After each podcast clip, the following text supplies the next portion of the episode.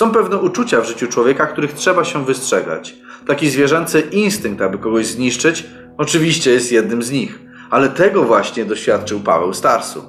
A Saul, dysząc jeszcze groźbą i chęcią mordu wobec uczniów Pana, poszedł do najwyższego kapłana. Bóg jednak każdemu daje możliwość spojrzenia na prawdę.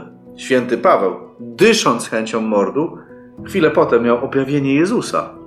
Czy więc jest, jest tak, że tylko bezgrzeszni dostają objawienie i możliwość zmiany swojego życia? Jak widać, nie. Więc myślę, że i dla nas jest jakaś nadzieja.